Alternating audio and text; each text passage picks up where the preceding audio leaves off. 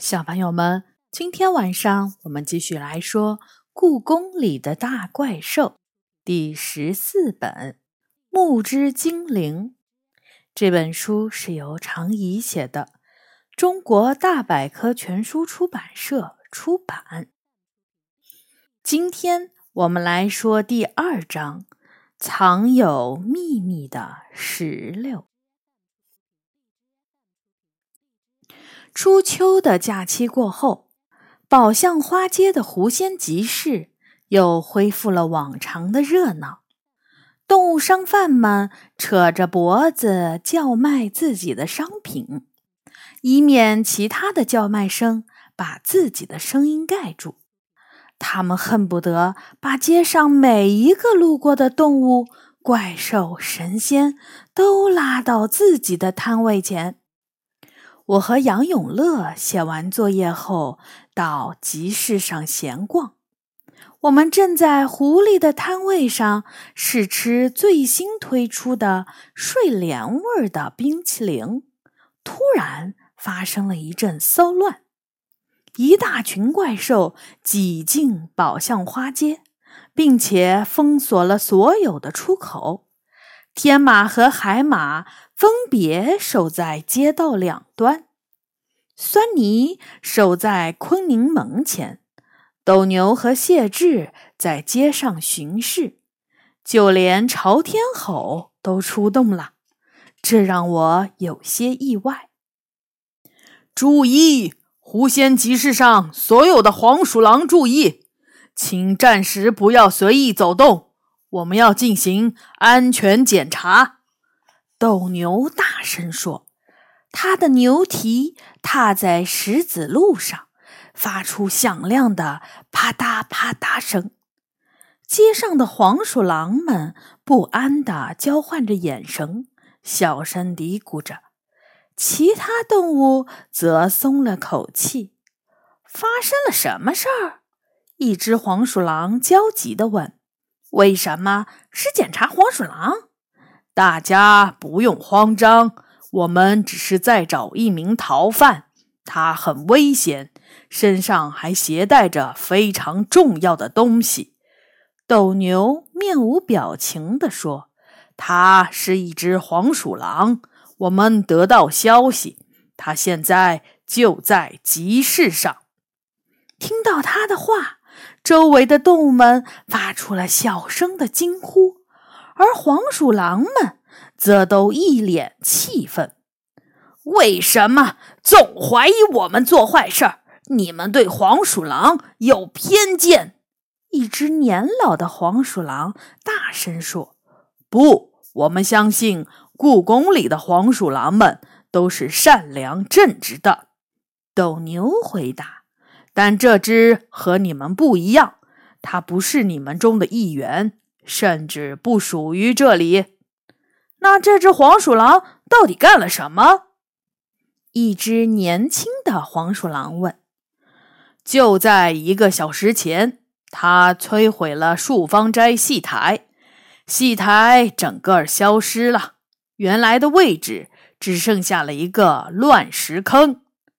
这不可能！一只鸽子大声说。我几分钟前刚飞过树芳斋，亲眼看到戏台还好好的。你们是不是弄错了？没有弄错，他摧毁的不是现在的树芳斋戏台，而是清朝乾隆年间的树芳斋戏台。斗牛说：“这只黄鼠狼在两百多年前摧毁了戏台后，在逃跑时。”不小心穿越到了现在，一只胖黄鼠狼惊呼：“我们黄鼠狼居然有这么大的本事！”其实，严格来说，它已经不算是一只黄鼠狼了。斗牛耐心的解释：“如果我们没有猜错，它应该是黄大仙。逃跑时，它变回了黄鼠狼的样子。”所以，请所有的黄鼠狼配合检查。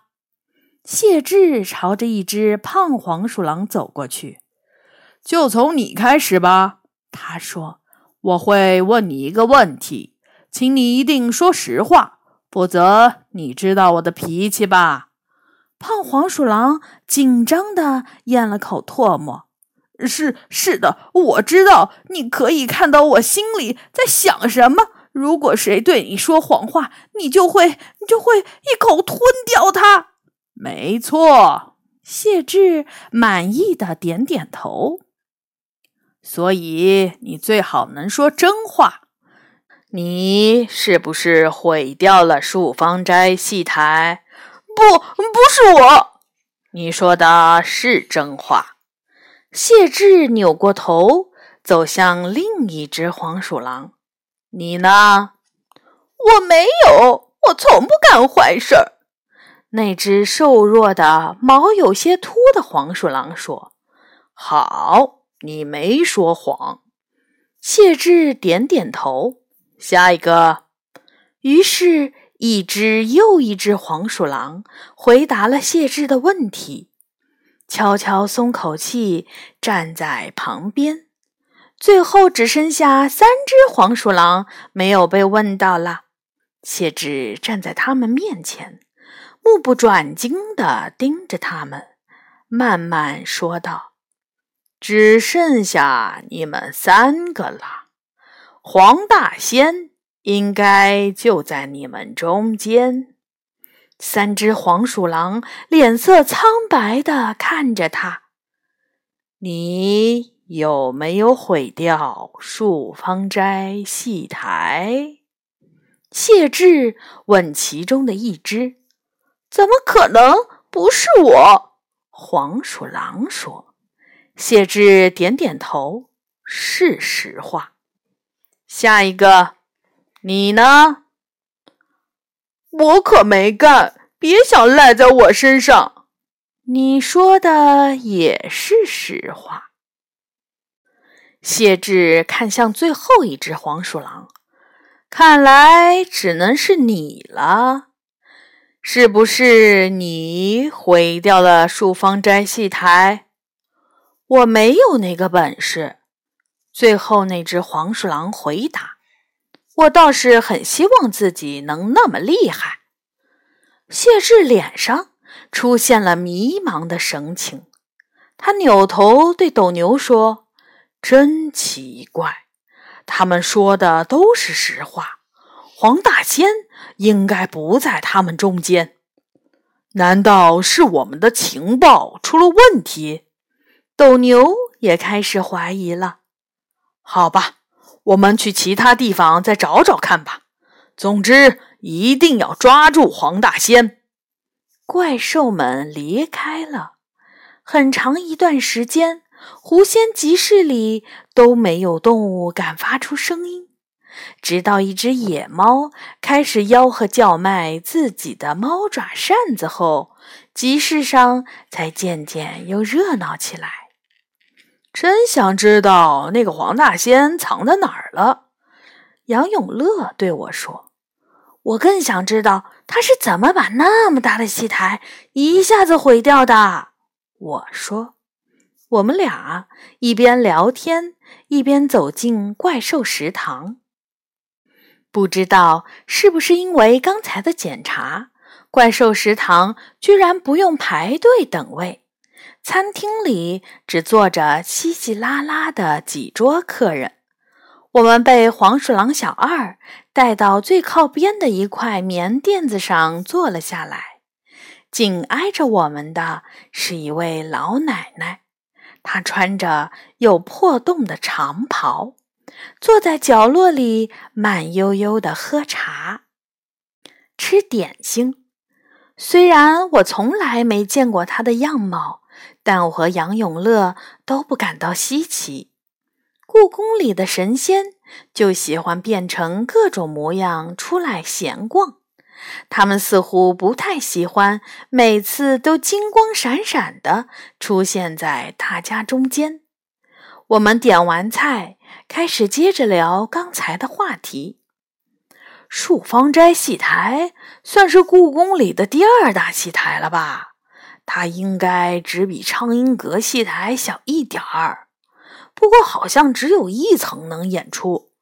上次我想爬上二层，都没找到入口。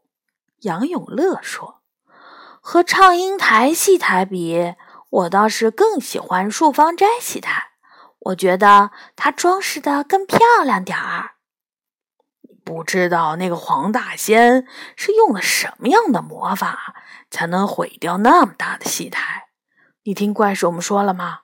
只剩下石头，戏台上那么多木头都没了。”杨永乐一脸好奇。就算是用炸弹轰炸，也不会只剩下石头吧？我点点头。是啊，凭空消失。看来这个黄大仙的本事还真大。不过，也许他只是用了障眼法。我们聊得正欢，旁边传来一阵嘻嘻嘻的笑声。那笑声很怪。好像是从鼻孔里发出来的。我扭过头，发现那位穿着破裙子的老奶奶正偷偷地捂着嘴笑。显然，她听到了我和杨永乐的谈话。我们说了什么让您觉得可笑的事情吗？偷听别人说话可不太礼貌。杨永乐有点不高兴地说。哈哈，的确有点可笑。老奶奶抬起头，她的脸又尖又瘦，声音很沙哑。障眼法那种东西，怎么能瞒住怪兽们呢？他们一眼就能看穿。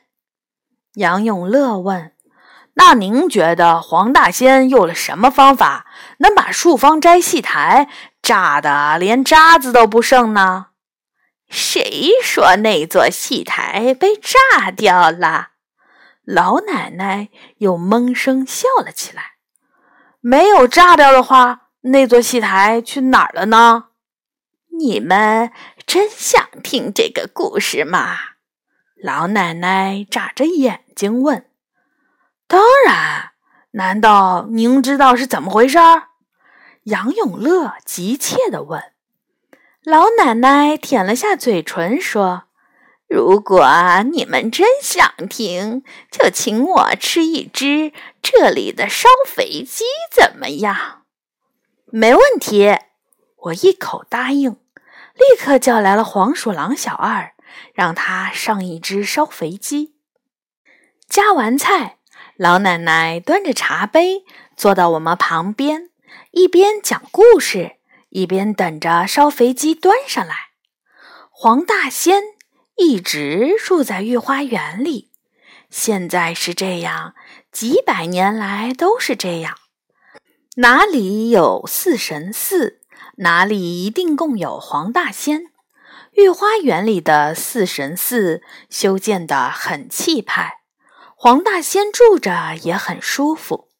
但是清朝乾隆皇帝继位以后，将御花园旁边的乾西二所升为崇华宫，将紧挨着御花园的头所改为漱芳斋，并在院子里建了个大戏台。自从戏台建好后，只要是过节，乾隆皇帝就会让戏班子在这个戏台演出。每当戏台上叮叮咣咣响个不停时，隔壁御花园里的黄大仙儿就会被吵得睡不好觉。有一年的万寿节，皇宫里格外的热闹，四处都挂起了彩灯和彩带装饰。到了晚上，漱芳斋灯火通明。戏台上的锣鼓声响彻整座宫殿，不但有许多戏剧名角儿，还有京城里最有名的杂耍班子，到处都是人们的欢声笑语。乾隆皇帝设了三天三夜的宴席，与大臣和嫔妃们同乐。漱芳斋的戏台上，也就连着演了三天三夜的戏。然而，在第三天的傍晚，黄大仙儿再也不能忍受戏台上的那些噪音了，他生气了，非常非常生气。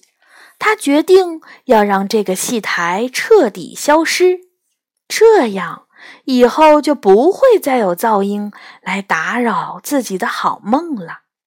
于是他变回了黄鼠狼的样子，穿过了墙洞，溜进了树芳斋。宫殿里的人都在为皇帝祝寿，谁也没有发现一只狡猾的黄鼠狼藏到了戏台下面，更想象不到接下来会发生什么。突然，从戏台下面射出了一道亮光，天空被照亮了，耀眼的紫色光芒刺得所有人都闭上了眼睛。亮光开始慢慢由紫色变成白色，光亮的范围也在不断增大，向外扩张。突然间，一阵狂风席卷而来，猛烈的热风把沙子和石子卷起来，打到人们的脸上。树枝在半空中噼啪作响，人们趴在地上，闭着眼睛。等到风暴过去后，他们慢慢睁开眼睛，树芳斋戏台消失了，连上面唱戏和杂耍的人都跟着一起消失了。天空中一团闪着火花的云正被风慢慢吹散，一只黄鼠狼正飞快地朝院外窜去。它的嘴里叼着一个圆球形的东西，一道金色光芒紧跟其后。如果仔细看的话，会发现金光中有朝风的影。一阵沉默，老奶奶脸上挂着得意的笑容。朝风没能追上黄大仙。我问：“如果不是黄大仙误打误撞闯进了一个时光窗口，穿越到了两百多年后的今天，可能现在已经被那个怪兽追上了。”老奶奶深吸了一口气：“黄大仙儿的运气总是不错。”故宫里。有时光窗口，我瞪大了眼睛。他摊开手说：“是啊，这座宫殿里总有奇怪的东西，不知道什么时候你就会碰上。”树芳斋的戏台到底去哪儿了呢？杨永乐追问：“如果真是被毁掉了，那些演出的人呢？死了吗？”傻孩子，那座戏台并没有被毁掉，它只是被装进了一个东西里。那些演出的人也一起被装进去了。老奶奶说：“黄大仙儿毕竟已经修炼成仙儿了，神仙怎么可能杀人呢？什么东西能装下那么大一个戏台？”杨永乐不相信，老奶奶犹豫了一下，舔了舔嘴唇：“你们能保密吗？”“当然。”杨永乐毫不犹豫的答应。“那我就让你们见识一下吧。”说着，老奶奶从宽大的衣袖里拿出了一颗红透了的大石榴，我一眼就能看出。它不是一颗真石榴，而是一件艺术品。红色的石榴上雕刻着绿色的蝴蝶花纹，看不出这和戏台有什么关系。石榴，我不太明白。我摇着头说：“你们睁大眼睛仔细看。”老奶奶干枯的手指在石榴底下轻轻一拨，咔的一声，石榴居然分成了四瓣儿，打开了。石榴里是一个精美的世界，一座小小的戏台上面，一些穿着戏服的小人儿正在演戏。戏台周围还有杂耍艺人在表演，几个穿着古代官服的人站在戏台前，一边看戏一边聊天儿，仿佛完全没有意识到自己已经被装进了一颗石榴里。这真不可思议！我赞叹道：“哈，有意思吧？”老奶奶得意地笑了。我给这颗石榴起了个名字，叫做“流开百戏”。你就是黄大仙儿，对吧？杨永乐压低声音问。“没错，就是我。”黄大仙儿笑了。那些愚蠢的怪兽以为我只会变成黄鼠狼，哈哈哈哈！他们太笨了。还说我摧毁了戏台，真有意思！哈哈哈！你没有摧毁戏台，你只是把它缩小，放进一颗工艺品石榴里。杨永乐说：“这颗石榴是用象牙雕刻的，他可是乾隆皇帝的宝贝。谁能想得到呢？”就算是怪兽和神仙们也想不出这种主意。杨永乐点着头说：“如果你愿意的话，还可以把戏台放回树荒斋吗？”“当然可以啦！”黄大仙儿得意地晃着腿。我连连点头。这种法术太令人吃惊了，一阵馋人的香味儿飘过来。我们点的烧肥鸡被端了上来，黄大仙立刻被美味的食物吸引住，完全没注意到黄鼠狼小二身后不远的地方，几个怪兽正站在那里。就在黄大仙刚刚把一只肥美的鸡腿儿咬在嘴里时，朝风坐到了他身边，好好吃一顿吧。吃饱了就乖乖和我一起把戏台还回去。朝风拍了拍黄大仙的肩膀，黄大仙被吓得跳了起来。几乎同时，谢志从黄大仙的身后抓住了他的胳膊。黄大仙吞下了嘴里的鸡肉，紧张地问：“你们都听见了？”“没错。”朝风扇了一下翅膀，说：“你讲故事的时候，我一直待在你头顶上方的秋树上。虽然我不知道发生了什么事儿，但我一直怀疑戏台没有被毁掉，而是被施加了什么奇怪的法术。可是别的怪兽却不相信我，所以我只能偷偷跟踪你。”朝风转身。朝谢志点了点头，谢志立刻把黄大仙扛在了身上。很高兴你没有摧毁戏台，只是把它偷偷藏起来了，这样就还有机会补救，否则麻烦就大了。朝风说：“要知道，历史里的一点点改变都会影响到现在的故宫，何况那么大的一个戏台消失了。”现在你可以把石榴，就是你的流开百戏，交给我吗？黄大仙没有动，谢志不客气地把象牙石榴夺过来，交给了朝风。我们走吧，不能再耽误时间了。朝风对谢志说。于是，一道金光闪过，两个怪兽和黄大仙一起。